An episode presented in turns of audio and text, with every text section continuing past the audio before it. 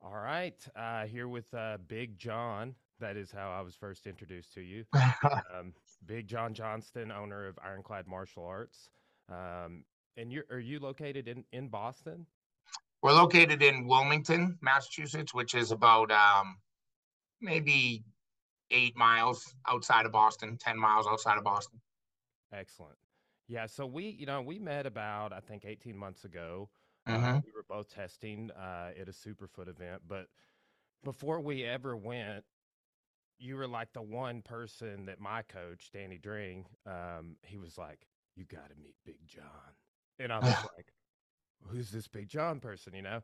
But uh, he, you know, I got to meet you that Friday night, the first night of that uh, weekend camp, and man, we talked a little bit, and I was like immediately thinking, you know, I was doing the podcast in as well, but I was like, this would be a great person to sit down and talk to. And man, I follow you on social media and I've seen just things you've been doing with your gym uh, over time too.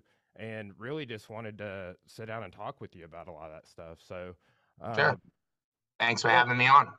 yeah. So what, um, Ironclad Martial Arts, I mean, you guys, um, as I said, I've been following you. I see you really active on social media and I see you doing more than just martial arts, but like a diverse set of programs. Uh, hmm we're we're kind of similar. We've about 450 students at my school, but you know, yoga and group fitness and things like that. But I was wondering if you could just tell me a little bit about your school and what you guys are up to. Yeah, I mean, Ironclad Martial Arts, it's a, um, it, we have martial arts, we have a fitness side where we do, you know, kickboxing, boot camps, body sculpt, um, yoga.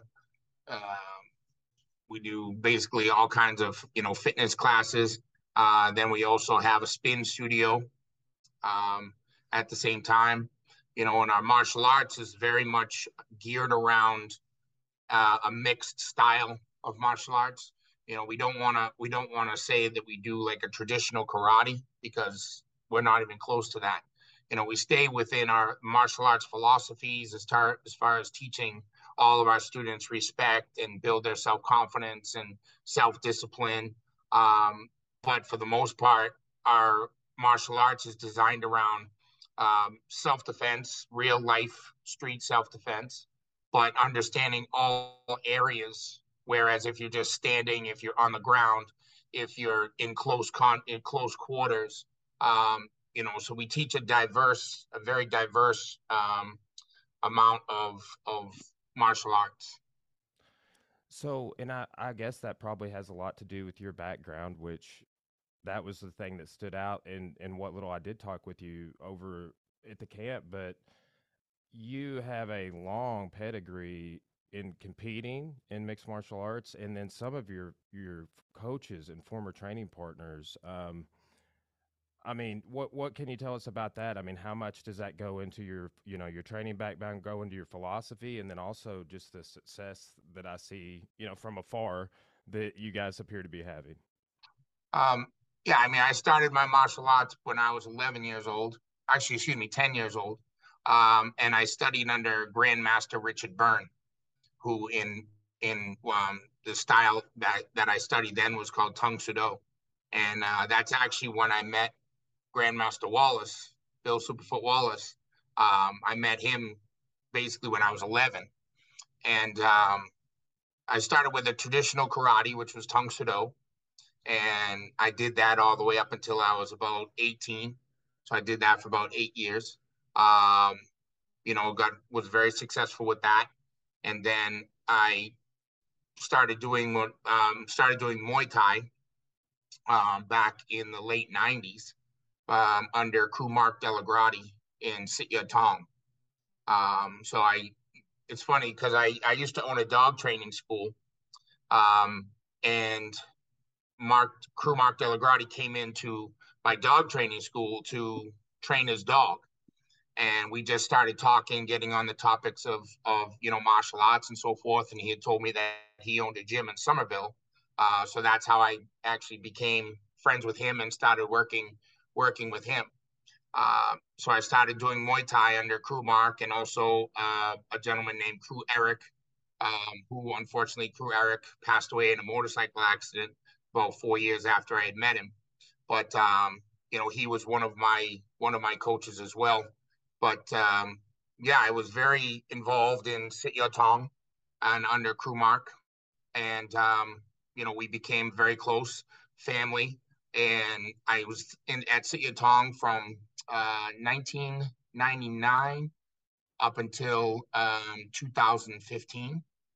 Um, and, you know, doing Muay Thai. And then at the same time, that's when the UFC started to get popular. That was after, like, that's when, um, you know, the first Ultimate Fighter came out with Kenny Florian and, you know, uh, Stephan Bonnar and, you know, those guys. And it's funny because one of my one of the first people that I ever met was Kenny Florian. You know, when when and when I started to to kind of really get involved in a lot of training.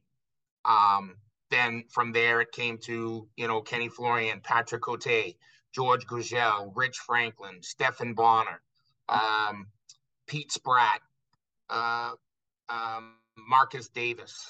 Um, you know, it was just a huge, it was a, it was a huge line you know, of MMA fighters that were coming into Tong to um, to do their camps, you know, with Kru Mark, and I would help out, you know, with their sparring, or I would help out with their with whatever you know Kru Mark had asked me to do.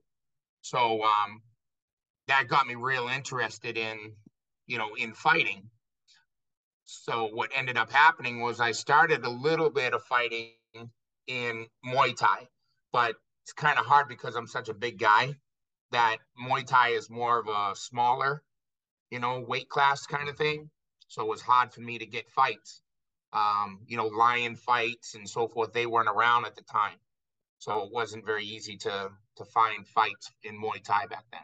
Yeah, well, you know, it's even hard. Uh, I've got got two students that are kickboxing in Arkansas, and uh, Mr. Dring, he's got some people uh, kickboxing doing MMA on the same card, and then I believe Steve Snyder's daughter is also mm-hmm. fighting on this card too. But we can't get a Thai rules match in Arkansas. It either has to be a tournament, and this is 2022. It, you right. know, um, I can go over to um, Oklahoma, Dale Cook, you know, it, but mm-hmm. a lot of times that's tournament format. So it's hard unless you go to a tournament to get like a beginner student. Um, Thai rules, you know, and, and right. we have a Thai class, and we also do uh, the Superfoot system for our kickboxing. We have both, but it's just um, that's just kind of for our own uh, study with the Thai boxing because we can't, you know, it's just very rare. We've had some Thai matches for uh, at tournaments over the years, um, but just not something that's even now um, for whatever reason. All the amateur rules in our state and surrounding states, you can't uh, can't catch kicks, you can't um, cl- hold a clinch and knee yeah, oh. successive knees, which is just kind of odd to me. I fig- I felt like we would have been past that in the year 2022, you know. Right. Absolutely. I mean, you know, obviously when I had my first um Muay Thai fight, it was 2008.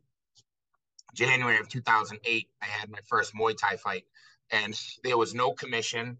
Um we were, you know, amateurs, but um we didn't wear headgear. We wore 10 ounce boxing gloves. You know, we had to wear shin guards, but the, the shin guards that I had on were like paper thin, you know. Um, and it was just it was it was five three minute rounds.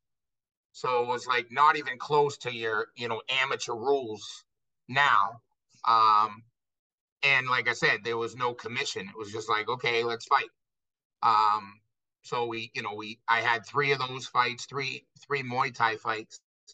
Um, and then it was just like I said, it was hard to find fighters my size. I mean, at the time I was probably 200 and 230, 240 pounds. Mm-hmm. So it was hard to find a um, you know, a, a fight for me. I mean, my first Muay Thai fight, I remember we didn't even know who we were fighting. And we weighed in like that morning of the fight. Mm-hmm. And that morning I showed up and I was sitting there and kru Eric was with me at the time. And um, I'm sitting there and we're looking around the room And I'm like, oh, that kind of looks like a big guy. I might be fighting him, or that guy looks like a big guy. I might be fighting him. And before you know it, this guy ducks under the door to come in. And I, I mean, I'm six foot four, so I'm not, you know, I'm not a short guy. And this guy ducks underneath the door, and I look at him, and I just felt like in my throat, I was like, oh no, that's the guy I'm fighting. So they called my name, and then they called the guy's name that I'm fighting. And here comes this guy who was 200 and I was 230, and I'm six foot four. He was 255, six foot 11. Oh wow, that's some. And I was just like, I'm like this, looking up at him. And it was funny because the whole training camp, Kru Mark and Kru Eric both are saying, you know, John, you're not going to be fighting somebody your size. You know, you're tall. You're going to be probably the taller fighter. You know, this that. So the whole training camp, you know, because obviously, yeah, I'm a big guy. I'm a tall. You know, there's not many guys my size out there. And right when I looked right when I looked at Kru Eric and I was like, oh, I'm not going to fight anybody bigger than me, huh? And he was just like, oh, well, you know, that's the guy. That's the guy. So we literally had a, that's the only fight. So I've had 10 fights total between my Muay Thai and my MMA career. And that's the only fight that went the full distance. All my other fights, I ended in the first round. Yeah. Well, you know, you're talking about a time just for uh, perspective. So, like, I'm 35. I started training in the the same era you're talking about. Like when I Mhm. first had uh, run into you, I think I told you this. I had just rewatched the first three seasons of The Ultimate Fighter, Oh, yeah. and you know, so like that's when I was, I was so nostalgic because that's when I was getting involved. Like uh, I remember vividly Michael Bisping winning the third season, right? Like I Mhm. remember vividly Stephen Bonnar, Forrest Griffin, one and two, you know, but that Mhm. whole first season, like all of those people, and, and many of which you mentioned, uh, legends. I mean, DellaGrotte being a coach on, it's like, oh, hey, this is the guy we're going to use to train y'all, which is Right. your coach you're talking about. Um, Mhm. But that was also a time when MMA really started taking off, and it was the Wild West. So I started in 06, and my first two fights were unsanctioned Mhm. right? And I remember one of them. I was saying this when you're talking because heavyweight. That's an interesting uh, story. Like, I remember I was supposed to fight a guy at seventy, Mhm. and he showed up at one hundred and eighty-eight pounds, Mhm. right? And they're just like, "Oh, just don't cut any more weight. Uh, we'll weigh you tomorrow a- after lunch." You know, and I up like one seventy-six, and he weighed one eighty-eight. Um, but it was just like that sort of stuff, you know, like you talking with uh, you know some people who would have been of your generation who are like um, some of Dring's first like black belts in jiu-jitsu and stuff that were also fighting MMA. It's like they would go off to out of state, not know who they were fighting, fight somebody out of their weight class. Um, especially the lighter you went because these guys were 35ers, 45ers, and a lot of people that over the last decade don't even remember when th- those were not weight classes in the UFC Right. like when that was the WEC where it was harder and then people like uh did you ever think you could have fought light heavyweight walking around at that like I remember Randy Couture being 225 heavyweight and did go up and down but uh is that anything you did you ever fight down a weight class Nope. Always fought heavyweight. yeah that's uh well and two you definitely you know don't have one of those ironic names you know tiny yeah. uh, but uh, that that um, y- you definitely um, I, I I got to spar with you even a little bit, and I was just Mhm. like, uh, funny story. Like Dring had been telling me this whole time, so I really just trained diligently. Diligently, I drive up and do a private Dring every week, getting ready for this Superfoot test, and uh, he's like, now, "Now, Brian, I don't want you. You know, I know you got a good leg kick. Don't Mhm. don't be kicking the leg. I, I want you to really utilize, you know, your your Superfoot kicks." And then we Mhm. start sparring, and then you kick me in the leg, and I was like, "Damn it!" oh man, but you know that was it. one thing also that's really cool is seeing people like you at the Superfoot camp because, Mhm. like you know, I, and that is a karate system. I mean, Mhm. it comes from without the the patterns and the katas, but that's just something you know. I got in involved with MMA, Brazilian Jiu Jitsu, and have gone back into more traditional, if that's what you want to call it, it, it, you know, later in my martial arts journey, you know, being in my mid 30s, my wife is 30, and she tested for her black belt in Orlando, her first degree. But man, it's been awesome, you know, getting to be involved with some of these people that, I mean, I've seen Bill Superfoot Wallace this whole time. I've seen people like Mark DellaGrotte, and it's like now I'm at a time and place where I can meet and train with these people and talk to them and and learn from them or just like look back i mean it is such a history lesson looking back at some of those early tough seasons and having Mhm. a fight path and looking back at uh, how far the sport has come Oh, absolutely. I mean, it's it's funny because you know, like some of the guys I mentioned, like Marcus Davis and Patrick Cote and George Gurgel and those guys. You know, it's it's um, you know, Marcus Davis, unbelievable boxer. You know, fast hands, everything, and you know, I would spar him, and he's obviously, and he's also a lefty. You know, and I would spar him, and it was just like the amount of punches that I would get hit by him, you know, in a matter of seconds. But then at the same time, there was no real like clinching or takedowns or, you know, or groundwork back then, really. It was, you know, back in the early UFC, you know, it was you had one main thing, you know, which you were either a striker or you were a ground guy. Those two really didn't merge until later on, you know, in the UFC. I mean, yeah, guys did ground groundwork and some jujitsu just in case they got on the ground. But it was, you know, was one of those things that as it started to progress, you had to be really good at both of those in order to survive. You Mhm. know, and myself, I'm a striker. You know, I want to stay on my feet. I want to throw punches, kicks, knees, elbows. You know, I want to stay with my Muay Thai. But I would probably say that anytime I had a camp for any of my fights, um, that was probably like 30%.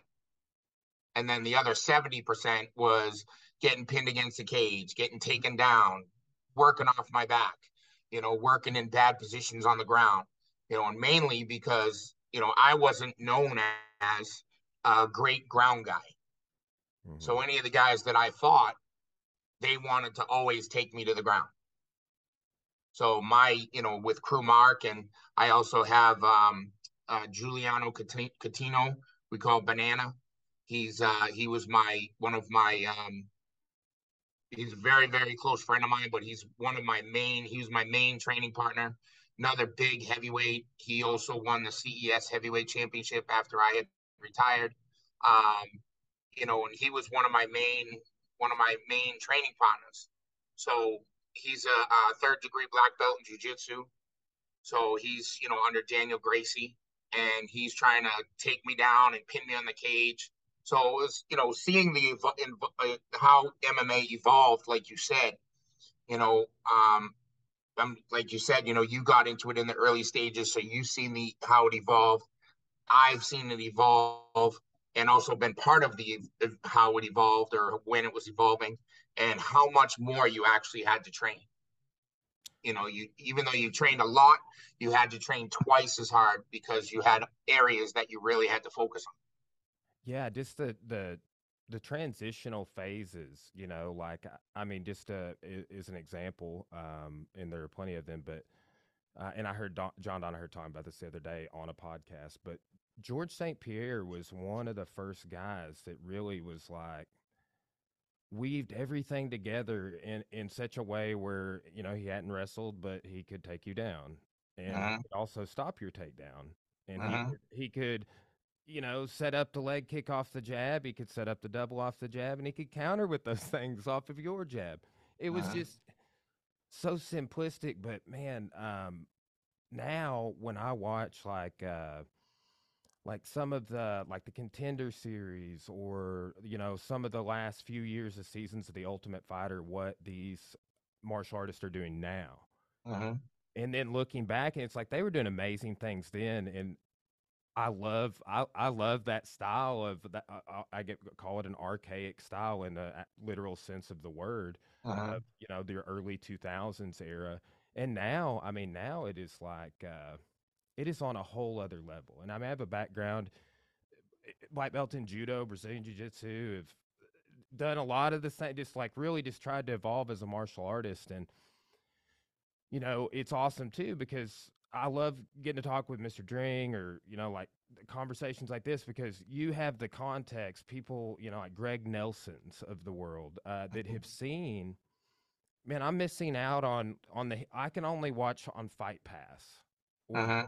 from these types of conversations anything pre 2006, you know, like outside of, you know, just like pride fights were really kind of the vintage thing when I was uh-huh. uh, first getting involved. But you really have been uh, along for some amazing history. And you had a lot of success competing, uh, if I if my memory serves me correct, right? Uh-huh. Yes, I mean I started my, um, you know, after I did my Muay Thai fights, it was around um, 2000, the end of 2009 was my last, um, my third Muay Thai fight, and it was just so hard, like to, like I said, to find somebody my size to fight. So a lot of times, you know, I would get, uh, I would say, okay, you know, you're going to be on the card, and then a week, you know, before the fight, they couldn't find somebody, you know, but yet I would be training for six or seven weeks Sacrifice. for a fight, you know. So the fights were constantly kind of getting, you know, getting um canceled and it was just it was a lot of you know mental and physical drain on me so i started to tell um mark that i wanted to uh wanted to switch over to mma excuse me and back then i was one of the trainers in at Sityodtong. um mark had had you know kind of given me the blessing to start training a lot of the fighters and stuff like that. So i was training them um, a lot. And it was basically myself and kru mark that were really working with the fight team and getting getting the su- success that they were having. Uh, and then we also had tyson chartier who was um, he was uh, he was my manager. And he was also a, a, one of our our trainers but he was a professional fighter at the time but to kind of make a long story short i was literally every day asking kru mark, you know, that I want to fight MMA. I want to fight MMA. I want to fight MMA. You know, let me switch over. Let me switch over. And he was constantly saying no. He was like, no, you need to focus on helping me at the gym and being a trainer and, you know, supporting these guys and so forth. And myself and Tyson um, just constantly kept saying, you know, let me fight, let me fight, let me fight. So finally, you know, we got, it was one night, at, it was called the AFO.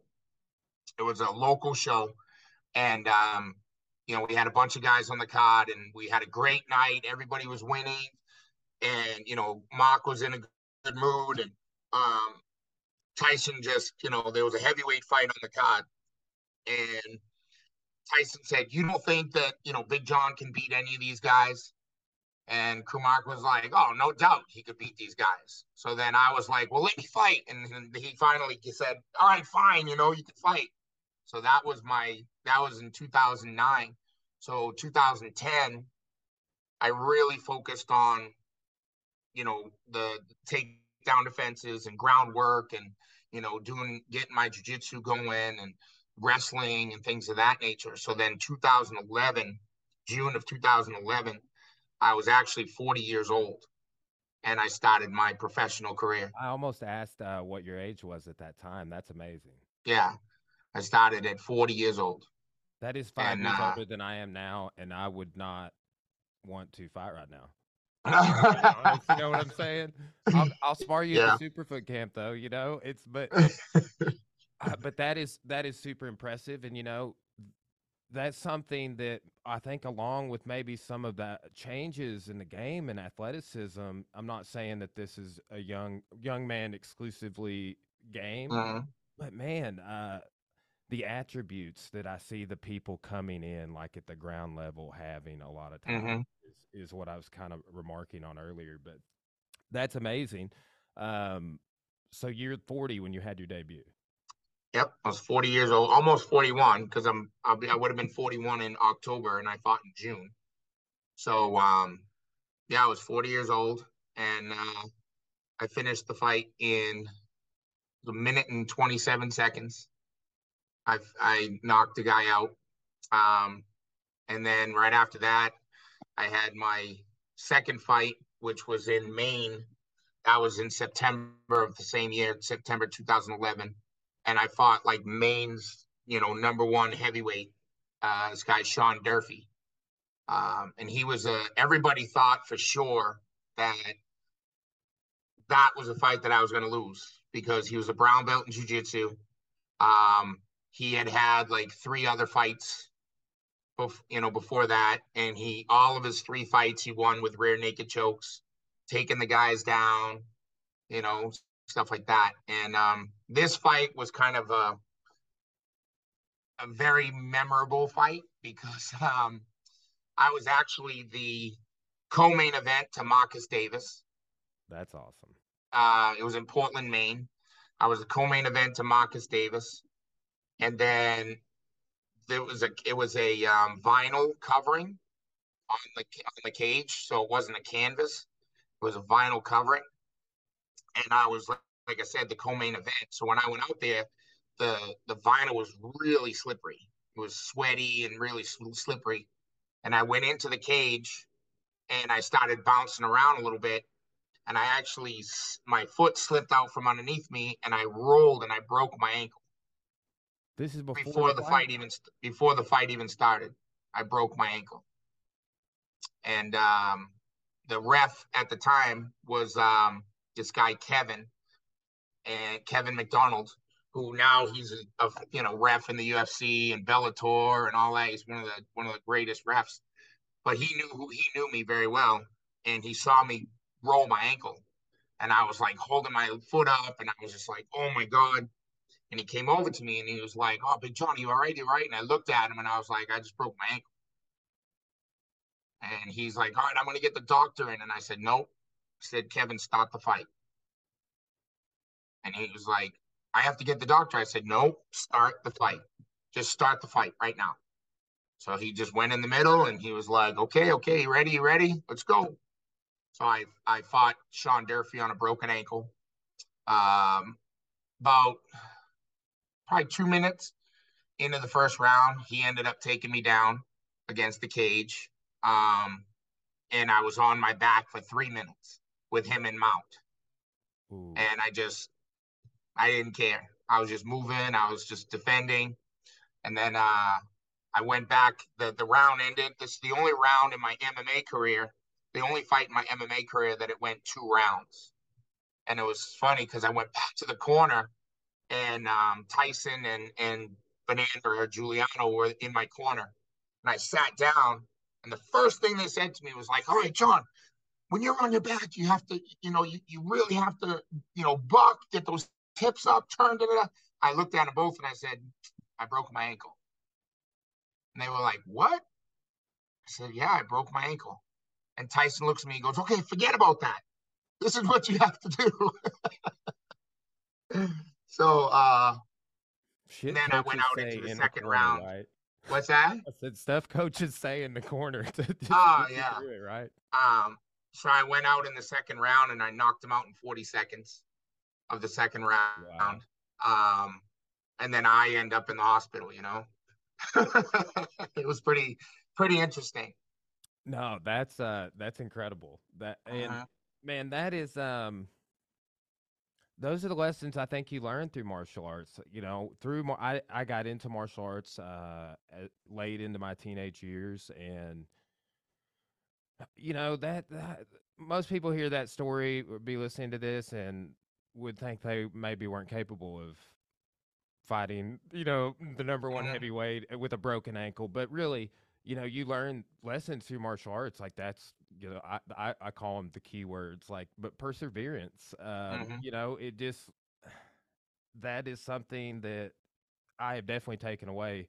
It just my whole adult life doing martial arts is doing things I never thought I would be able to do. Just because, well, usually if you're doing things like numerous fight camps and helping these pros like Marcus, Irish Hand Grenade Davis get ready uh-huh. for fights.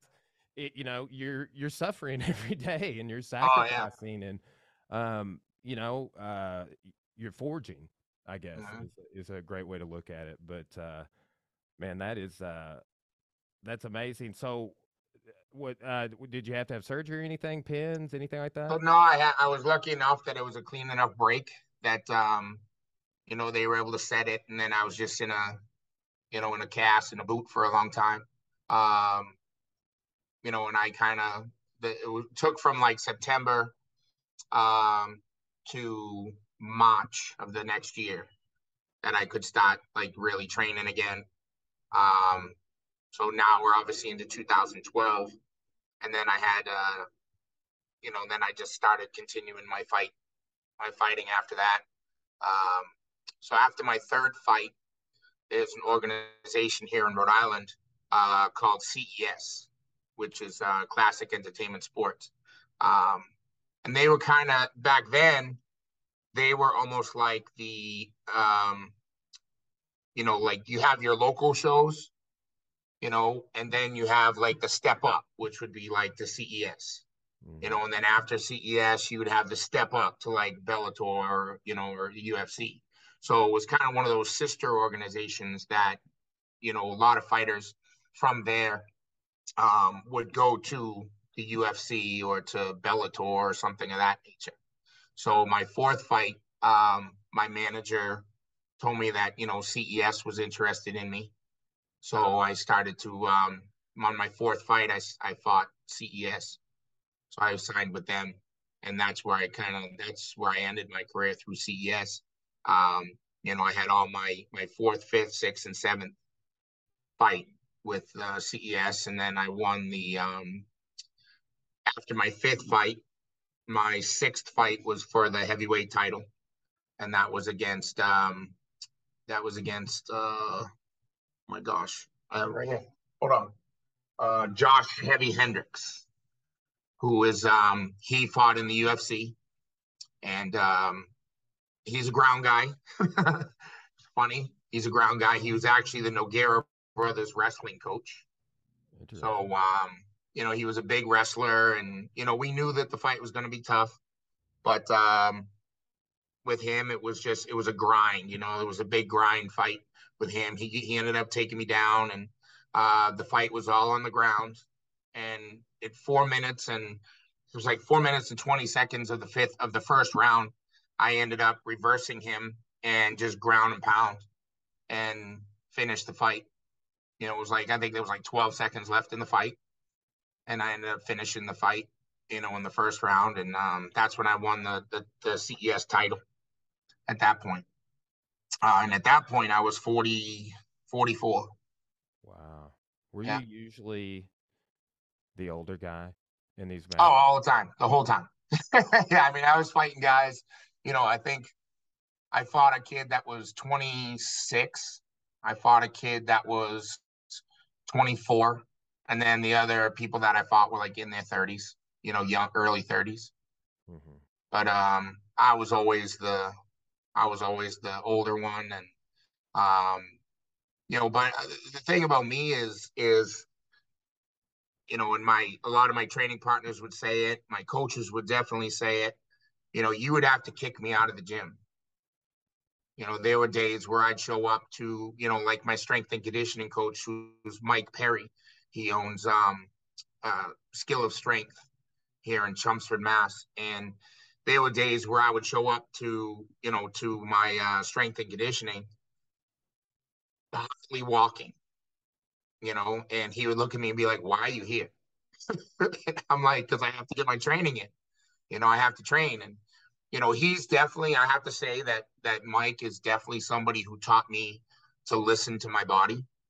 Um, you know, and to to kind of not worry about not worry about like am I getting enough training in? Worry more about the quality of the training. Um, you know, he definitely taught me how to listen to my body and look, you know, if you if you have if if you wake up in the morning and you're not you know you're not going to be able to do your workout as good as you're supposed to be doing it then do something else go for a walk you know, do a do kind of like a, you know, have somewhat of an off day, you know, but at the same time have more of like an uh what we would call it like a, a active rest day yeah. where you would do something, but it was not be vigorous to your body. you know, because um, you know, obviously being this the the age that I was when I was fighting, um, my recovery time as far like if I got injured or something, it it wasn't like these 20 year olds, you know, where you know they would hurt themselves and two days later they're fine. You know, whereas me, it was like two weeks later, I'm fine. So I had to really, you know, pay attention to my body and do the um, you know, do the the the more or less like the the after stuff, you know, recovery. I can tell you that ibuprofen, icy hot patches, um, and Epsom salt baths and ice baths were like those are my number one go tos. I also like to rotate in the heating pad every now and then. You know. Uh huh. Like I, I had like a little uh, old rib injury flaring up, and I uh, have been sitting on one recently. Just wake up in the morning, kind of start stretching and moving around, but um, that's uh the remedies. You know, carry some Thai uh-huh. liniment with you wherever you go. Maybe a oh yeah, um, yeah. I'll tell you the first. Uh, uh, speaking of Thai liniment, I um my Thai my Thai instructor from from Thailand, Kru Toy, who's also um, Kru Marks uh, Thai instructor. His father, Kru um, Kru to, excuse me, um, Sityodtong, student of Yat Tong, Kru Yodtong, is the one who started Sityodtong. Mm-hmm. Um, and Kru Toy is his son. But Kru Toy gave me some of that Thai liniment once. And uh, I, t- I had like my legs were killing me. So I went home and I showered and you know, I took like a hot shower and I was like, feeling good. All right, I'm gonna put some of this Thai liniment on. Worst idea ever after a shower. Oh, really? I've only ever done it before training, honestly. Oh man. I put it on. I it was probably not even five minutes after I took the hot shower. And so all my pores and everything were open from the mm. from the shower. And I rubbed it on my legs. And I would probably say 10, 20 seconds after that, I was on fire. Like my legs, my skin was melting off. And it was horrible because I was like, I'm just gonna jump in the shower. And you know, it's an oil. So oil and water don't mix. Mm-hmm. So I jumped in the shower to wipe it off, and it only got worse. I mean, I was literally laying on the ground screaming. It was so hot. That Thai liniment is no joke. That stuff is like, that is like uh, icy hot times a thousand. Yeah.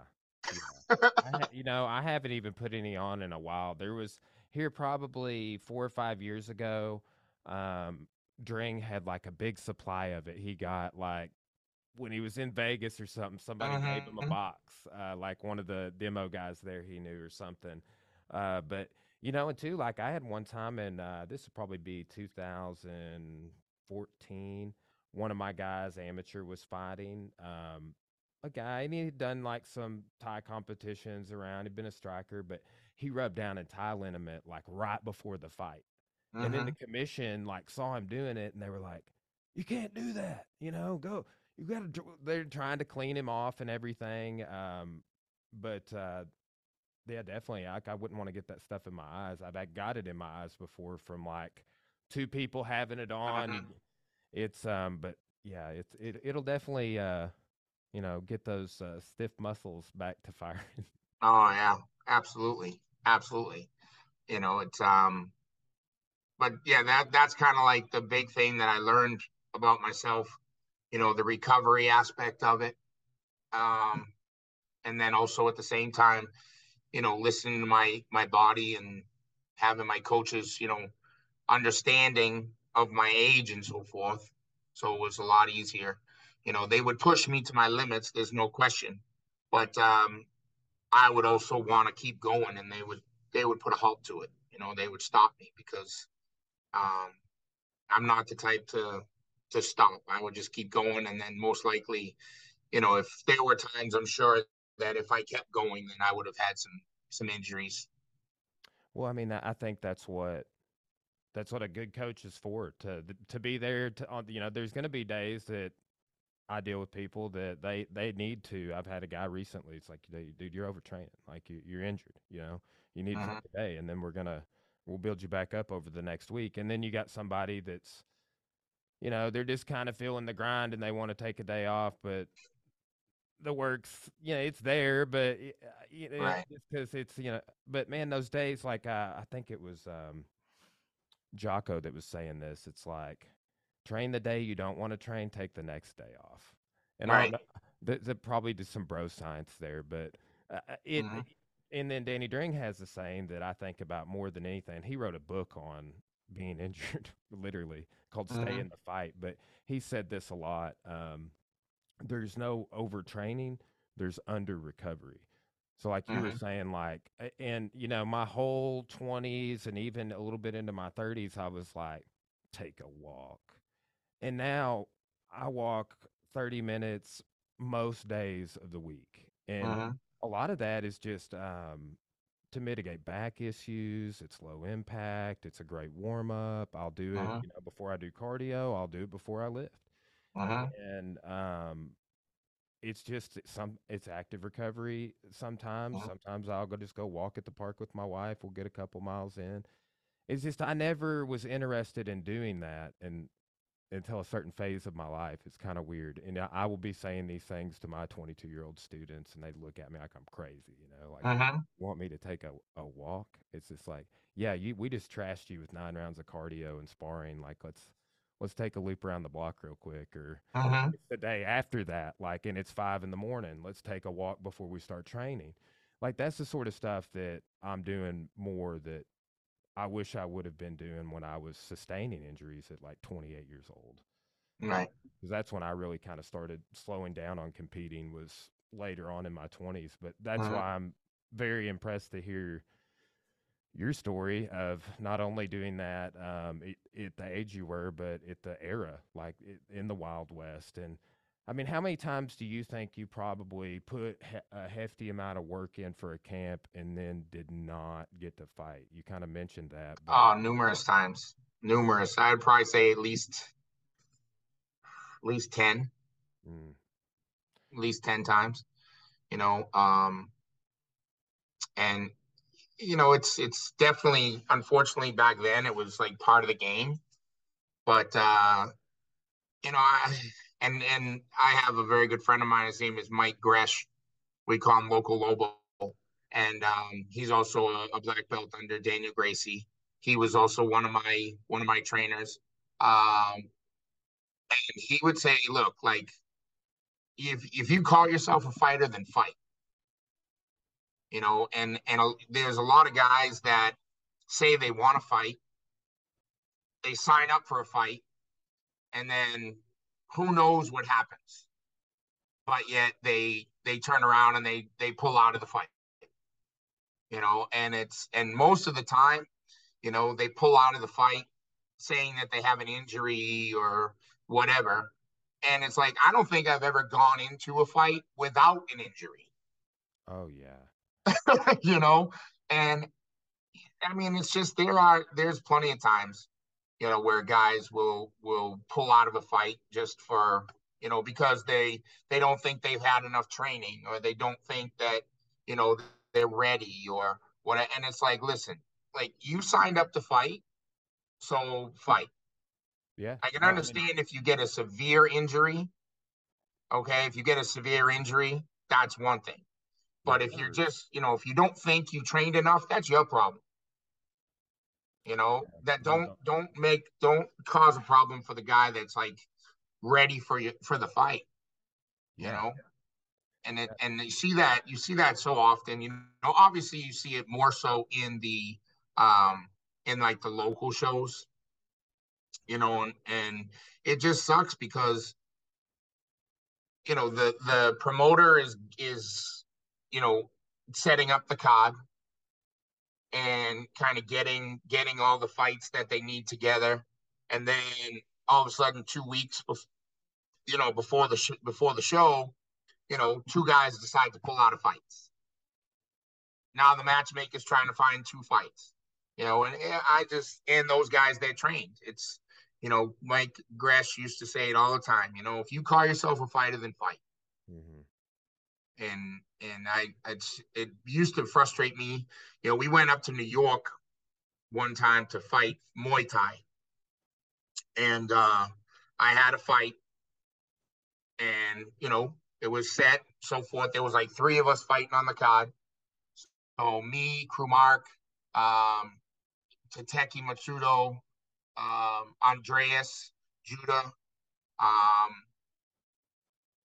there was a couple other guys that we all drove up to New York. It was like a four hour ride, you know, one way. We just drove up to New York. We were ready to fight. I stepped on the scale. The guy I was fighting stepped on the scale. We did our face off. And then it was like, all right, and this was an amateur fight. Um, and as I'm getting my hand wrapped, somebody walks over to Kru Mark and asks Kru Mark if he could talk to him. So Kru Mark walks away, and then Mark comes back and he starts unwrapping my hands. And I'm like, "What are you doing?" He's like, "The guy that you want, the guy that you were fighting left." And I was like, "What?" And he was like, "Yeah, he, he doesn't want to fight." And I was just like, "So do I have a fight?" And he's like, no, you don't have a fight now. Man, about to walk out. my hand was, I mean, I was getting, you know, my hands wrapped. That's a whole other, like, there's being in the mindset and set in your camp, or maybe even the week of, you find out. But man, like, they're at the event, mm-hmm. about to mm-hmm. walk. I don't think that's ever happened. I probably cornered boxing, kickboxing, MMA, 150 fights, not like a whole ton you know. But man, I've never had that happen. I've cornered a bunch with Mister Dring. Never, uh-huh. We've never had that happen.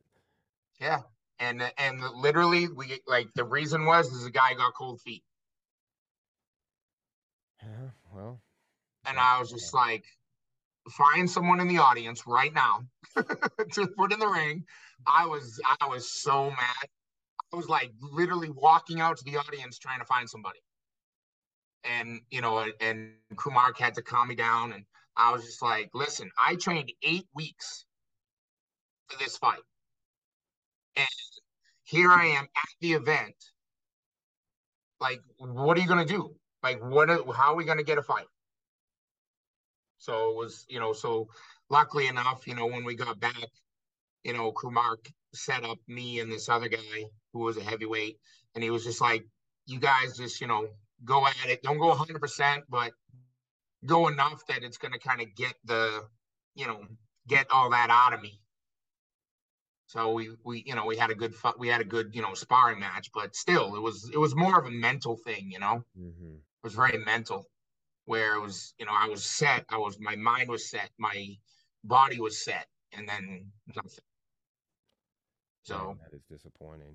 You know, yep and then you know it was but in, luckily enough in in my mma career um well i did have one guy pull out but they were able to find somebody. Um they were able to find someone within a couple days you know to fight. So luckily enough you know with ces when i was fighting for ces um they all the fights that i was supposed to have i had.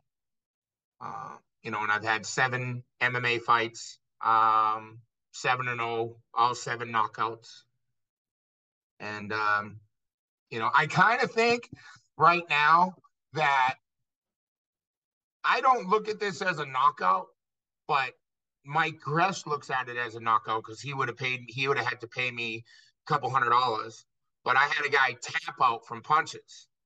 I've seen that happen a time or two, but it's so, very rare. I look at it like that's a submission because Mike, it's funny because Gresh always said to me, I'll give you 200 bucks if you submit someone. Now, he didn't say how I submit him. But like I said, I'm not, I wasn't a ground guy. So I wasn't the type to like take you to take you to the ground and choke you or arm by you or anything like that. Like my ground game is if I see your face, I hit it. That's what my ground game is. That could be a very effective strategy, though. I found and an equalizer. Uh, there's that saying about jujitsu guys and MMA. Uh, you hit a black belt once, he becomes a brown belt. Mm-hmm. Kick him in the leg, he gets demoted to purple. you Right. know. Hit him again Yeah. and, and blast the double or put him on the fence. He's you know back down to blue belt, and then next thing you know, you're you're pounding him out in guard or choking him, and you, you might be a white belt. And I've seen that happen a lot. You know. Sure. Yep. So I had one fight in um, against Keith Bell. He was a Bellator. He fought in Bellator, and um, he fought me in CES, and he tapped out from my punches. Uh, we were I was on his back, and I was punching, and he tapped out. So I think that's a submission. I don't look at it as a TKO or a KO because you tapped out, you gave up.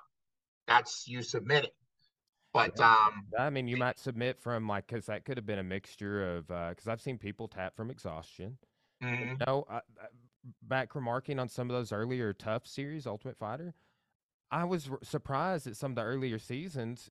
People were tapping just to like being smothered and pounded on in like side mount or, or, or Mhm. different spots. But I mean, that's just like uh, I give up. Like, and I, I, Right. I would put that like somebody smothering you with uh, Kessa, like a uh, what what was his name? Uh, uh, Oleski or whatever submitted the guy with just the Kessa in the UFC a while back Oh yeah, yeah.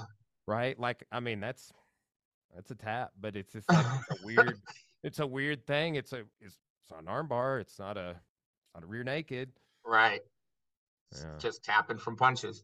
So I I mean obviously my record is, you know, seven KOs, but I I kind of like to give myself one submission. There you go. Nice. well, Yeah. John, when did you when did you transition to so like you know I, I had this you know a little bit of an overview of of your background at the camp and then started you know following you on social media and i'm like wow this you know this this guy might also be a bit of a, a business guru you know or Mhm. just like I, I mean owning a martial arts school and we have 8000 square feet students programs and you know looking at what you did or, or are doing and kind of you know we're even um looking at adding spin like we're looking at expanding a little bit more in group fitness but fitness kickboxing and yoga for us is huge so this had some interest in like you being in group fitness and also martial arts and, and- Mhm. and us as well but when did you start to make the transition from you know Big John, the competitor and and assistant coach at uh, with DellaGrotte, uh, working with fighters to owning your own school. I had always um since I was 23 years old, I've always owned my own business. I had a um I used to be a professional dog trainer and I had I owned a dog training school um from when I was 23 all the way up until 2010. So um, even when I was training Muay Thai and so forth, I still own my business. So I've always been like an entrepreneur and um, you know owning my own business and so forth. But martial arts has always been a passion of mine, you know, since I was young. And being in the being at Sityodtong and you know, I'd also trained. I've also trained Krav Maga. Um, you know, extensively. And the, you know, there's a guy, Paul Garcia, Master Paul Garcia, who owns um, Amer- America's Best Defense, who is a big, uh, they're a big Krav Maga school. Um, I used to go and teach up there and, and do a lot of privates uh, with his instructors, teaching them Muay Thai and so forth, and got into Krav Maga, you know, through Paul.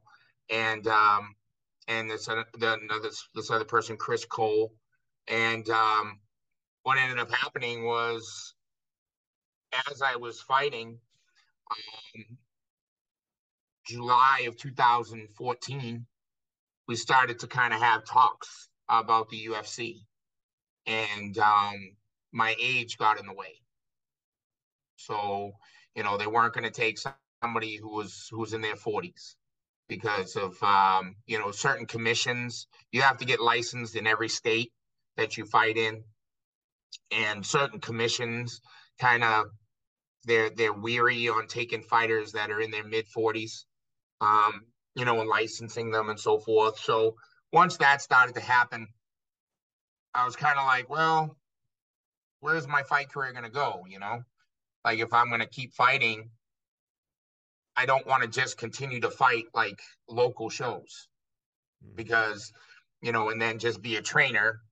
And because, you know, I have a son, uh, he's 17 years old now, but, um, you know, and, and the one thing that I've, I always do is I, you know, take care of my son 100%. And I want to give him everything in the world and make sure that he's, he's, you know, he's a, he's a hockey player. He's a goalie.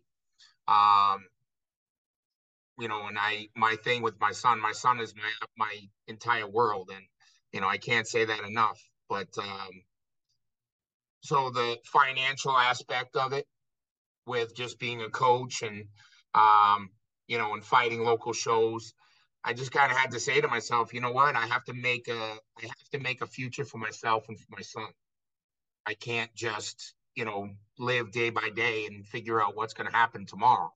So that's when I started to think, you know what, I think I want to own, I think I want to open up my own school, um, and you know start teaching kids and so forth. So that's when I made the decision, and I made the decision in 2014 to defend my title one one time, one more time, or one time, you know, because they always say that you're not a champion until you defend your title. So I wanted to prove that I was a champion. So I defended my title in October 2014, and then I opened up Ironclad in um, in March of 2015. Um, May, May of two. I'm sorry, May of 2015. I opened up um, Ironclad, and you know the thing about my school is that it's very family orientated.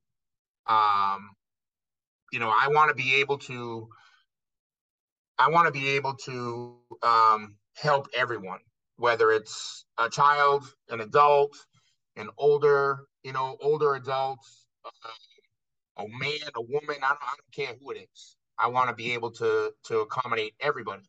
So when I was thinking about how I wanted to design it, um, I said, you know what? I, I want to have two areas. I want to have a fitness area where somebody who doesn't want to do martial arts can still come and they could still do things for themselves. Then I also, because of my passion, I want to have my martial arts side where, you know, I'm teaching kids and adults and so forth. And I literally told myself as I was opening up my school that I don't want to train fighters. And one of the reasons why I didn't I didn't want to train fighters from my school was because number one, fighters don't pay the bills. you know, I have so many people that have asked me to train them for fights uh, or train them to be a fighter. And they're like, well, you know, I don't have a job right now. You know, I want to fight so that I can make some money. And so basically, you're asking me to train you for free because I'm not going to get paid. And then on top of that, you know, it was funny. Last week I had somebody come in my school and, and say this, and I told him this exact thing. He was like, "Oh, you know, I want to be a fighter." I said, "Okay." I said, um, "Sign up for classes, and you know, we'll kind of gear you in the direction of, of doing that. And then at some point, you and I will have to start working together, uh, which will be private sessions. And this is how much my private sessions are." You know, and his exact answer to me was, well, I don't have a job right now. And I was like, okay. So how are you going to pay for for your membership? And he was like, oh, I was kind of hoping that, you know, maybe you could take like when I start fighting, you can take, you know, half of my purse, half of whatever I make, and that'll kind of be the payment. So I said to him, I go, all right, so let's look at it this way. You've never done anything. You've never fought, you've never trained. So let's say it's going to take me a year before I finally get you an amateur fight. So that's one year of free training, most likely at least three or four times a week, if not more. Then when you fight as an amateur, you don't get paid. So I'm not going to get paid for you as an amateur, which means that let's say you have five amateur fights. That could be a year and a half. So now we're into two and a half years of me training you for free, but yet giving you everything that you need. Then you finally get your first professional fight, and it's a local fight. And guess how much you make? Probably four hundred dollars. Yeah. so I'm going to take half of that, which is two hundred dollars, for three years of training. That's like. And I looked at him and I said, "If you can find anybody to do that, then go ahead, but it's not going to be me." Yeah, that's like I mean, a month and a half membership or something. You know, you know what I mean? So Yeah. like this is the mentality that a lot of people that want to fight have. And the other thing about, you know, training fighters is the fact that I just I train so many fighters and I've been involved in the fight game so long that it took time away from my son. Hmm you know so weekends that i would have that i would have my son i'd have to go to a fight. You know and i would bring my son with me. My son loved the fights but at the same time i'm not spending time with my son.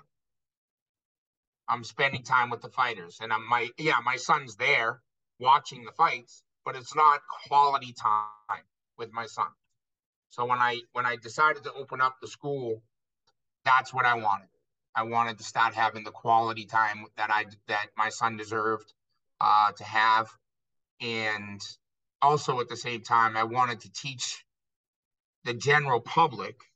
You know, when I say that, you know, without fighters, I want to teach the general public, just the average person, how to be able to be safe. You know, so our martial arts is a mixture of Muay Thai, Krav Maga, and uh, no gi jujitsu, you know, in, in, in ground fighting. So it's all aspects of a fight, but more street orientated. You know, we do have an MMA class, uh, which is very popular. But during the MMA class, you know, we do striking, we do takedowns, ground control, no gi, striking on the ground. But I show the differences between okay, in MMA, this is not legal. On the street, this is what you can do. So those people that are in the MMA class that want to understand the MM, the actual MMA and the rules and so forth, they understand it because I explain it to them. And then those people that are there just to kind of better themselves for self-defense, then we work on that aspect as well. Which So- is a way, way broader uh, market. You know, like when I Mhm.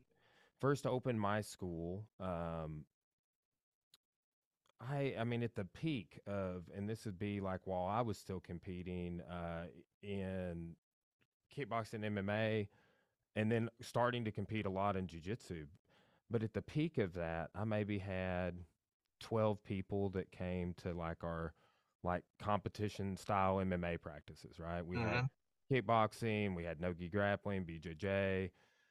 Um, but you know, it was just always again the kids classes, big kids program and and added things over time, but it was, you know, never has it ever, even if you counted now like all of my jujitsu competitors, never has it ever been over 10% of the membership here. And like that's even being like you know, if it, 400 members, 10%, you know, it's just never has it been that many. And if it Mhm. was, um, I would be a little more open to doing more of it. But I'm kind of like you. The further along uh, along I've gone, um, I do exactly what you do. It's like, oh, hey, you want to fight, and it's usually not this guy comes in that that's you know. Uh, I do deal with that same attitude what you're, saying, right? But it's it's usually somebody that is unathletic, has never thought that they could do something like this before, and you chisel them out, and th- they show up every day, and they kind of see the value and just look at it differently. And it's like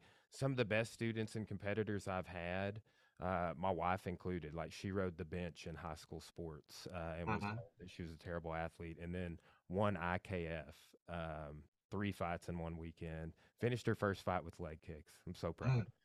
Right, but um, you know, it's just like it's it, it's people like that that man, they just they have great work ethic. They work hard. Those have been the most rewarding competitors that I have worked with. It's never been that 18 to 25 year old male that doesn't have a job. Right, right. But Yep. um, Absolutely. well, You know, yeah, go ahead. like I said, like the, you know, the with the martial arts side, the greatest thing about this school here is that, you know, we've created such a family atmosphere. Um, you know, we have Christmas parties together. We have, you know, um, we do all kinds of like we'll get to just weekend get-togethers where you know we'll just say, hey, you know, let's set up a reservation at a restaurant. You know, whoever wants to come. Uh, you know, and then the members, you know, like the reason why we opened the spin studio was some of the fitness members, you know, we have some space and they were asking if I ever thought of doing spin and so forth. And we just generated everything that way. You know, now it's actually funny because I'm now opening up a second business, a third business, I should say, um, because where I'm opening up a, a, a body recovery spa. So the um, one of the buildings that were on the same property that my that my other businesses are on, that building was went vacant. Um, and I talked to the landlord, got that space, and I kind of was like, you know what? We're constantly talking about how to help our members recover and certain things to do. Um, but yet we can't really, you know, we don't have that that stuff available here. Mhm. So when I saw that space open, I started to think about, you know what? I have a friend of mine who's up in New Hampshire, this guy Drew. Have you ever heard of float therapy? yeah, yeah, yeah. I have actually. Okay. I've uploaded a little bit and done a little cryo, but like what you're saying, I, I have to drive 40 minutes one way to do. hmm You know, it's just Right. not even around here. Yep. So my buddy Drew, who's up in Londonderry, New Hampshire, he's about 40 minutes, 50 minutes from me. And then um, I started talking to him about it, and I designed a a, uh, a spa that is for body recovery. So we have what's called a fire and ice room, which is a, a medical grade sauna and a cold tub. Heat protein, man. I'm, yeah, I, I'm and- just getting like big time into researching this. Um, I hear Joe Rogan talking about it all the time, but man, it Mhm. is um, outside of that. There's another guy in Alabama I just had in for a seminar, Daniel O'Brien, and he is a huge advocate of cold, cold plunging and, and saunas both. Right. But um, really interesting too, like uh, with the benefits outside of just like recovery that Mhm. like um uh for example uh like male infertility which is Mhm. kind of weird but like he was telling me that he and his wife were you know like that like he attributed the the cold plunges to um having success with that right like Mhm. i've heard that elsewhere just like uh post him saying that but pretty interesting Oh yeah. I mean it's you know the the benefits of the you know we have was we have a medical grade sauna which is two different types of infrared. Um one infrared actually penetrates the body and it helps raise the core temperature 2 to 3 degrees. Um which in turn helps with you know recovery of internal organs and things of that nature. Um and then the other infrared is obviously for the outside of the body but um, that also helps with the cold plunge because by raising the core temperature two to three degrees, it allows you to stay into the cold plunge a little bit longer without the fear of hypothermia. Um, and it also benefits you more through the with the cold plunge. Um, so we have that room, a fire and ice room. We also have a uh, IV therapy spa. So with the you know, which is um, you know, vitamin IVs and recovery IVs, things like that. We also have assisted stretching. Um, and we also have float therapy, which is a um, it's a 400 gallon tub that's um, 13 inches deep, and it's got about 1,200 pounds of Epsom salt in it. And you just and it's uh they used to call it sensory deprivation, mm-hmm. but um, they've kind of gotten away from calling it that, and now they kind of say it's float therapy. But the the benefits of it is anxiety, stress, depression, um, and even more so like arthritis, um, and you know muscle recovery because the water itself is about 94 95 degrees. So it's close to your body temperature. And then the room itself is soundproof. Um, and you can decide whether you want to have either complete darkness or if you want to have different color lighting on. Uh, and then same thing with music. You can either have music or no music. Uh, and you s- simply just float on the water. You don't touch. And and the greatest thing about this and what a lot of people i don't think understand about float therapy is that um, because you're weightless your body actually aligns itself.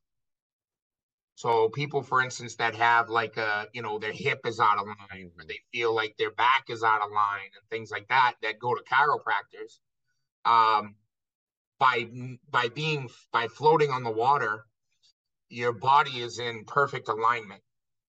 So what ends up happening is the weight of your body actually puts yourself back into position. You know, when the warmness of the water and the and the Epsom salt that's penetrating, you know, through your pores and stuff helps relax everything to where it can just realign itself. Um, I definitely, uh, I felt that the times I've done that. It's weird. It, it's almost like a Boeing effect. Uh, like, I mean, like you know, uh, bulging issues in the back. Mm-hmm. I mean, it's just uh, not uncommon for uh, like jujitsu. Uh, sure. wrestling just have had those issues, or uh, like uh, anterior pelvic tilts from mm-hmm. you know, um, or just like man, I remember post two superfoot seminars. You know, he gives that speech about now do these stretches before bed. Mm-hmm. Man, I have woke up with a cramp in my calf. so bad. And I like wake up screaming. It's never happened to me uh, until like the last. Just like do a whole camp or like mm-hmm. on, the, on the same side, you know, because a lot of times I will, I'll kind of do half and half here um, when I'm working on kicks and stuff, just to sure. balance it out. Or I'll do, you know, do a rear leg Thai kick that night. I'm doing a, a lead leg or something. Mm-hmm. Yep. And yeah, that's uh, but that I felt like on my ribs, definitely like a like a support, if that makes sure. sense. Yeah. Mm-hmm. Well, how, many, how many float tanks do you have? In, in so right now we just have so in the one building we have everything. We have fire and ice, we have a float tank, we have the meds, we have a med spa, we have IV therapy, stretch therapy, and we also have a hot tub. So we only have one of each right now. Okay. Um, you know, but and it's literally same parking lot as my as my school. So um, you know, all the members that are here, you know, we have 412 members. Um, all the members that are here are ridiculously excited about it. You know, and I and I make a joke. I'm like, yeah, we beat you up over here and then recover you over there. You know, so uh, but everybody's very excited about it, and you know, I'm excited about it. Uh, we just, you know, it's the biggest thing is is that the atmosphere that I I wanted to create is is definitely that family atmosphere that everybody's helping each other out and getting the the best training that they can for just reality, you know, just just for reality. You know, people that come in here and they do, uh, you know, fitness. I have, you know, my my girl Kimmy Kashkuna. You know, she's unbelievable. She's my fitness director. Sonny Romano. Um, you know, he's actually one of my partners. Uh, but also at the same time, you know, he's he's one of our instructors for fitness. Uh, I have a lot of my black belts. You know, Kimmy is one of my black belts as well. Um, you know, Mr. Mike, Mike Monato. Um, Joey Gar Joseph Garrello Gar I don't know how to say his last name. It's this long thing. Garrello.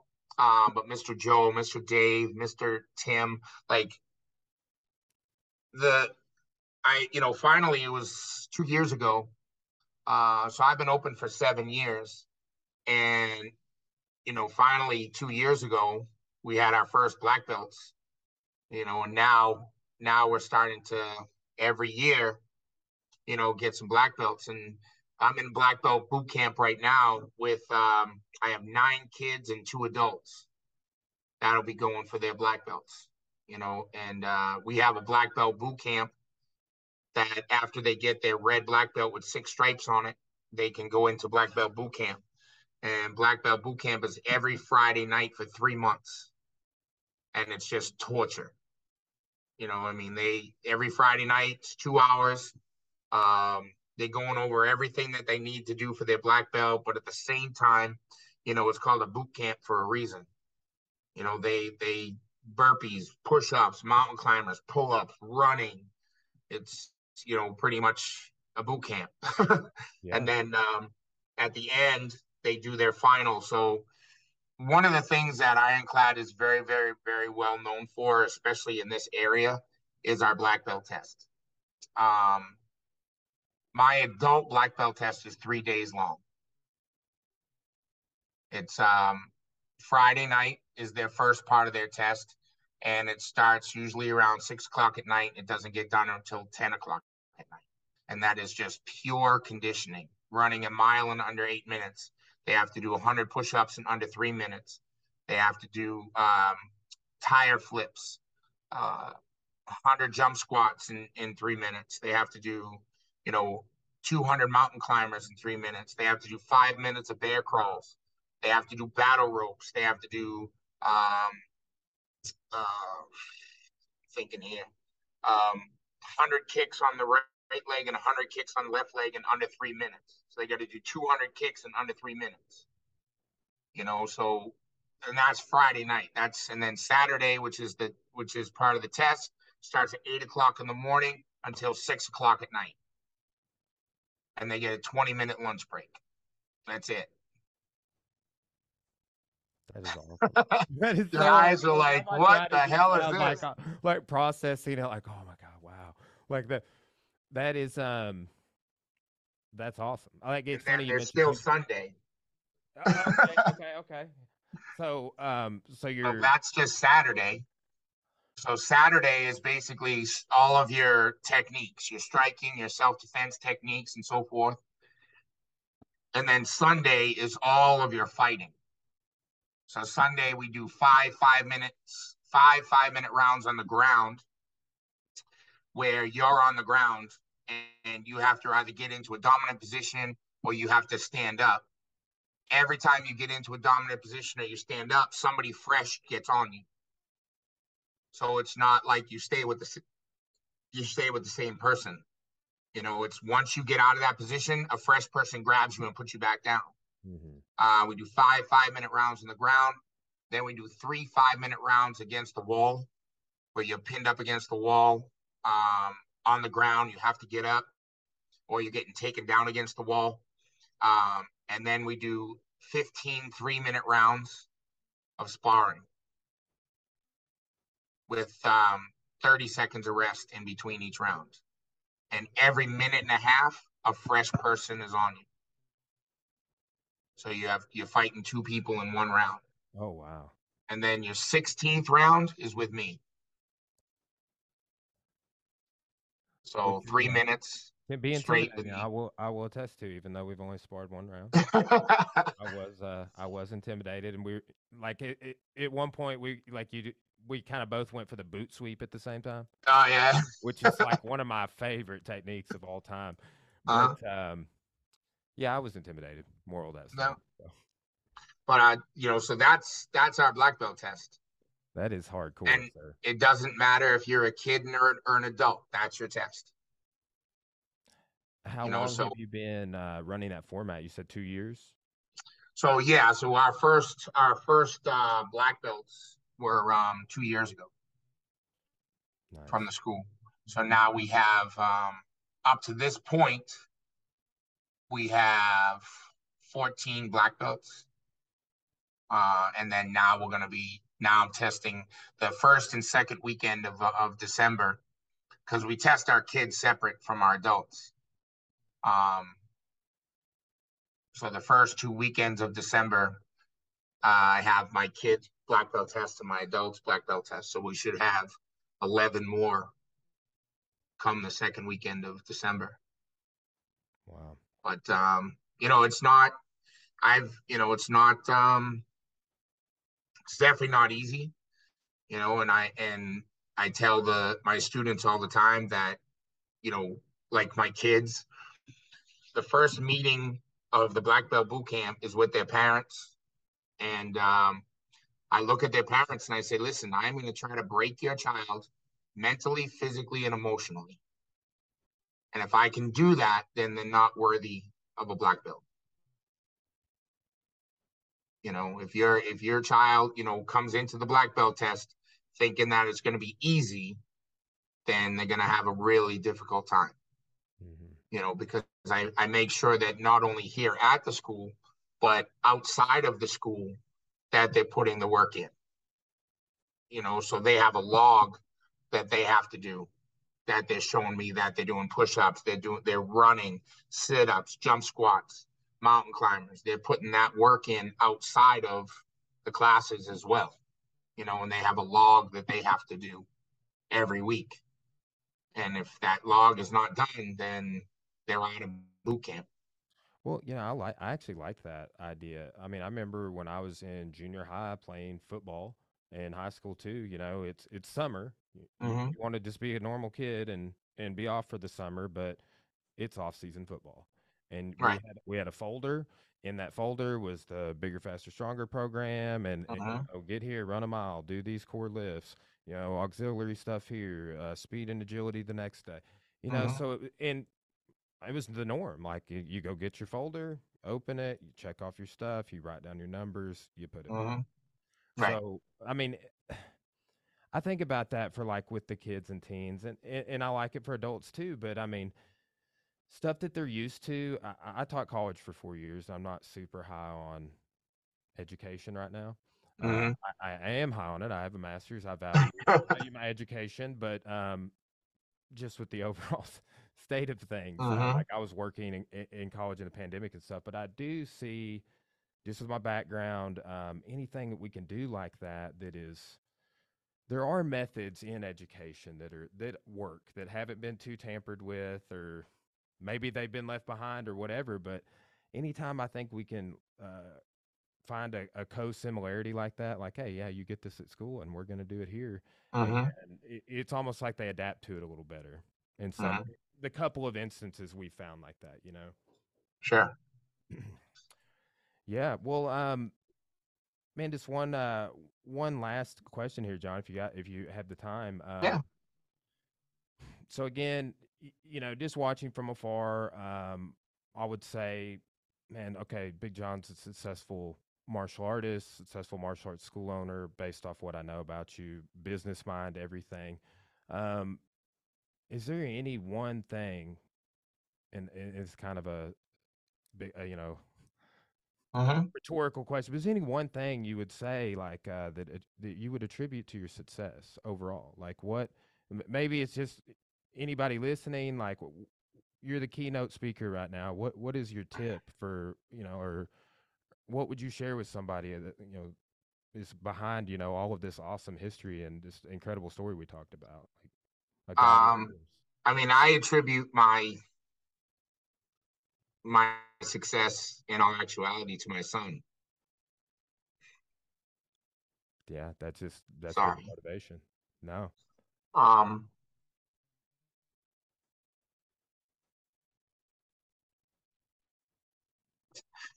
you know I have a thing here right here. You can see that. Quitting is not an option. Quitting is not an option, right? This is me. That's my son. and uh, you know, my son, like I said, he's now 17. But um, when he was born, I always said to myself that uh, you know, no matter what I do in life, is always going up. I'm always going to prove to him that um, you just keep going. And uh, it's it's funny because, like I said, he's a goalie in hockey, and um, he's an unbelievable goalie. And he wants to make it to the NHL. His goal is to be a goalie on in an NHL team. And he is in the gym every single day, working out, doing his goalie camps, making sure that when he's home, he's doing his, you know, he's doing his drills, he's doing his training, everything that he possibly can. And he always says to me, We don't quit, Dad. And, you know, the biggest thing with myself is it's very easy to to give up on something. That's like the easiest thing. I mean, we see it in the martial arts world where, you know, you have kids or you have students that come in and they do it for like a couple months and then they're like, ah, I don't want to do this no more. They quit. But what do they have?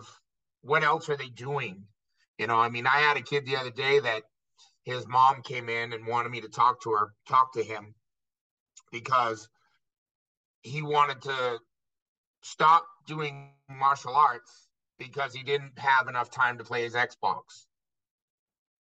And I'm like, so you basically are giving up on something that, you know, you've been doing for a while simply because you want to play video games. You know, and I talked to him about, you know, listen, like we don't, we don't, you know, quitting is not an option because in life, we all have to look at things as reality. We all have to look at, okay, if I go and I get a job, and this is what I tell my students all the time if you guys go get a job and you just decide one day that you don't want to work and you quit, how are you going to pay your bills? How are you going to be able to survive? And if you just keep quitting, keep quitting, keep quitting, after a while, nobody's going to hire you. Now, what do you do in life? You're not going to be taken care of by your parents your whole life. You know, you're not, you're going to have to at some point take care of yourself. So, my biggest thing is that I don't care what happens to me, whether it's physical, whether it's mental. The one thing that I will not ever do is quit. I I could like I said, my second fight, I broke my ankle going into the cage. Don't care. I'm still gonna fight. Um, my title fight, uh, Josh Hendricks got me in a belly down armbar. Guess what? I let him dislocate my elbow so that I could get out. And is that crazy? Absolutely. People will look at me and be like, "You're absolutely nuts." But you know what? I would rather not quit and fight through whatever I have to fight through, whether it's mental or physical, than to just give up and not see what I could have accomplished. And that's the thing that I, you know, that I tell my son every day is if you want to do something in life and you have a dream, do it do everything you possibly can to get your dream. If there's obstacles in the way, then we figure it out and we get past those obstacles. The only way that you stop doing what you're doing is because whatever it is that you wanted to do is just absolutely not obtainable you know, we all have those things in life. We have things that we wish that we could do, but it's just really not obtainable. And that's okay. But don't stop trying to obtain what it is that you want to do for yourself. And and you know, if I can say anything in in life, it's that you know, we don't quit. We don't give up. You know, giving up just it when people have the ability to quit, it's almost like the trickle down effect. Right? They quit one thing, then they try something else, then they quit that, mm. then they try something else, then they quit that. And it's and it's like quitting is an easy way out for them. So they take that route rather than work hard and and do what you want to do. So, you know, I saw I'm sorry I get emotional when I talk about my son because uh you know, he's he's definitely one of the reasons why um I am as successful as I am, uh, both in my business and and fighting. Uh, because when he was, uh, I have a picture right here actually. I have a picture right here of um. This was my first fight, and he was five years old at the time. Uh, actually, almost. Well, yeah, he was five, and uh, I had told him before that you know that I was I wanted to fight, and he said to me that uh, you know when I sat him down and told him I wanted to fight, he was like, "Oh, Daddy, are you gonna get one of those gold belts, one of those big gold belts?" You know, and I said, uh, I said, you know what, Evan, I promise you that I will have one of those belts. I 100% promise. If you let Daddy fight, you will have that belt. That's what I did. That's what I did. The day I won that title, the night I won that title fight, it was a Friday night. That Saturday morning, I put that belt on his shoulder. It's awesome. What so, I would say too, probably, John, you're, um, you know, when I talk to a lot of people that are like Mr. Dring, you know, it's like, mm-hmm. and they all talk about the past and like regrets that I mean, sh- shit, like we're, we're we all have them, you know. Sure. But two, the right mindset, I think, can you know if you you know live a well lived life is what you know uh, your your Greek philosophers would say. But like looking back with the fewest number of regrets, I mean that's you know you got to have the right mindset today. I feel like, mm-hmm.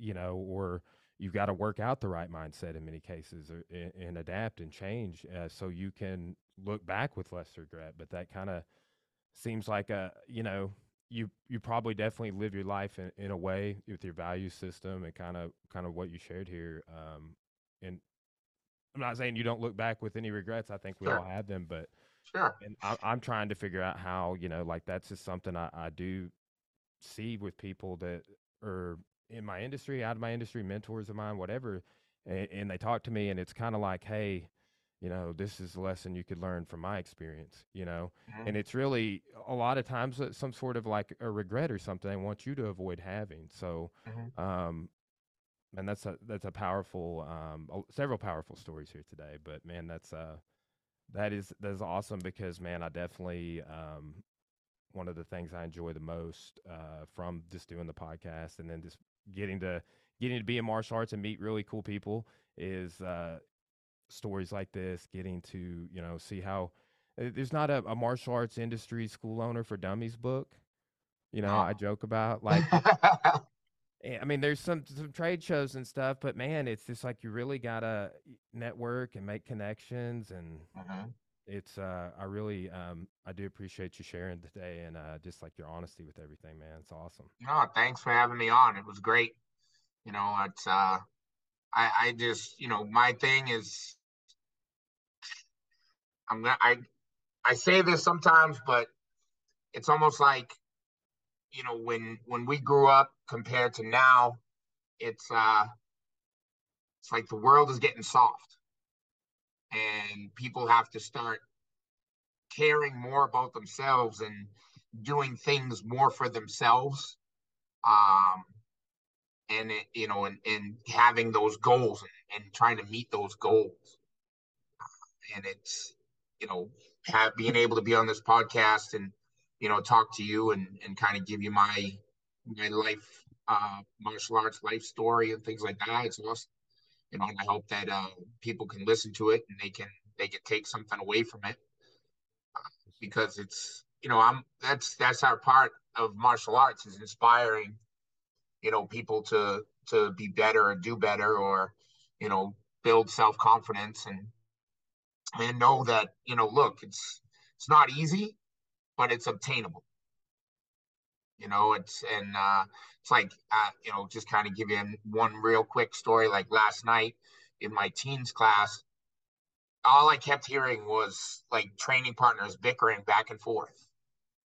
You know just saying you know stop doing that why are you doing it this way why what's this and i literally i told them all push-ups do push-ups and they all went down to do push-ups and after, say, a minute or so, I told them all to stand up and I said, look at your training partner and say something nice to them.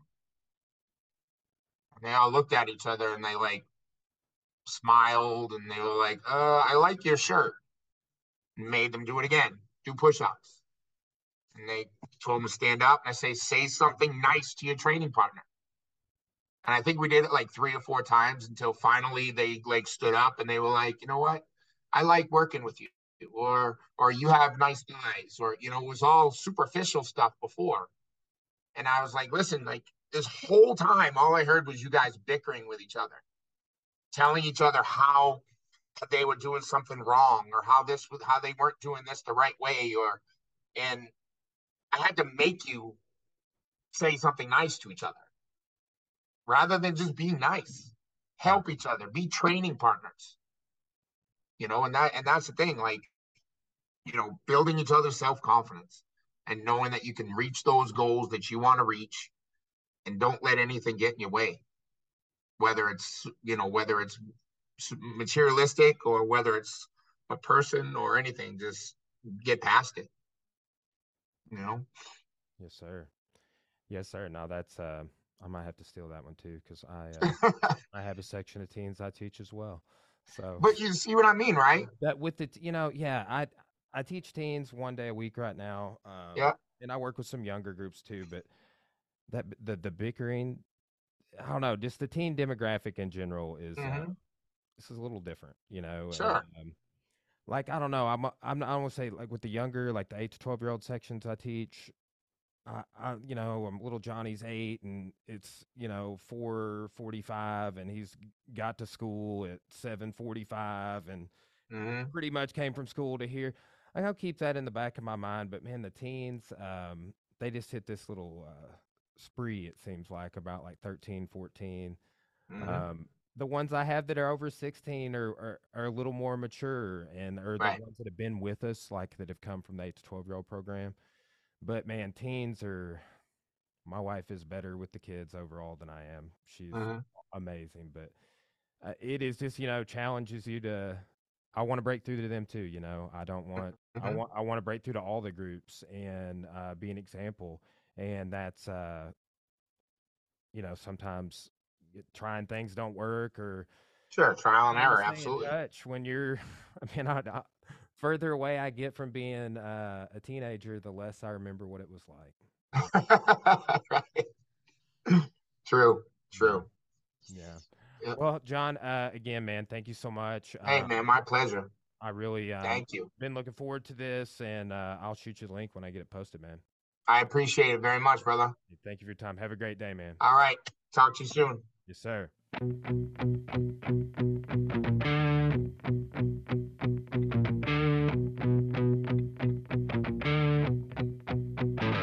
back.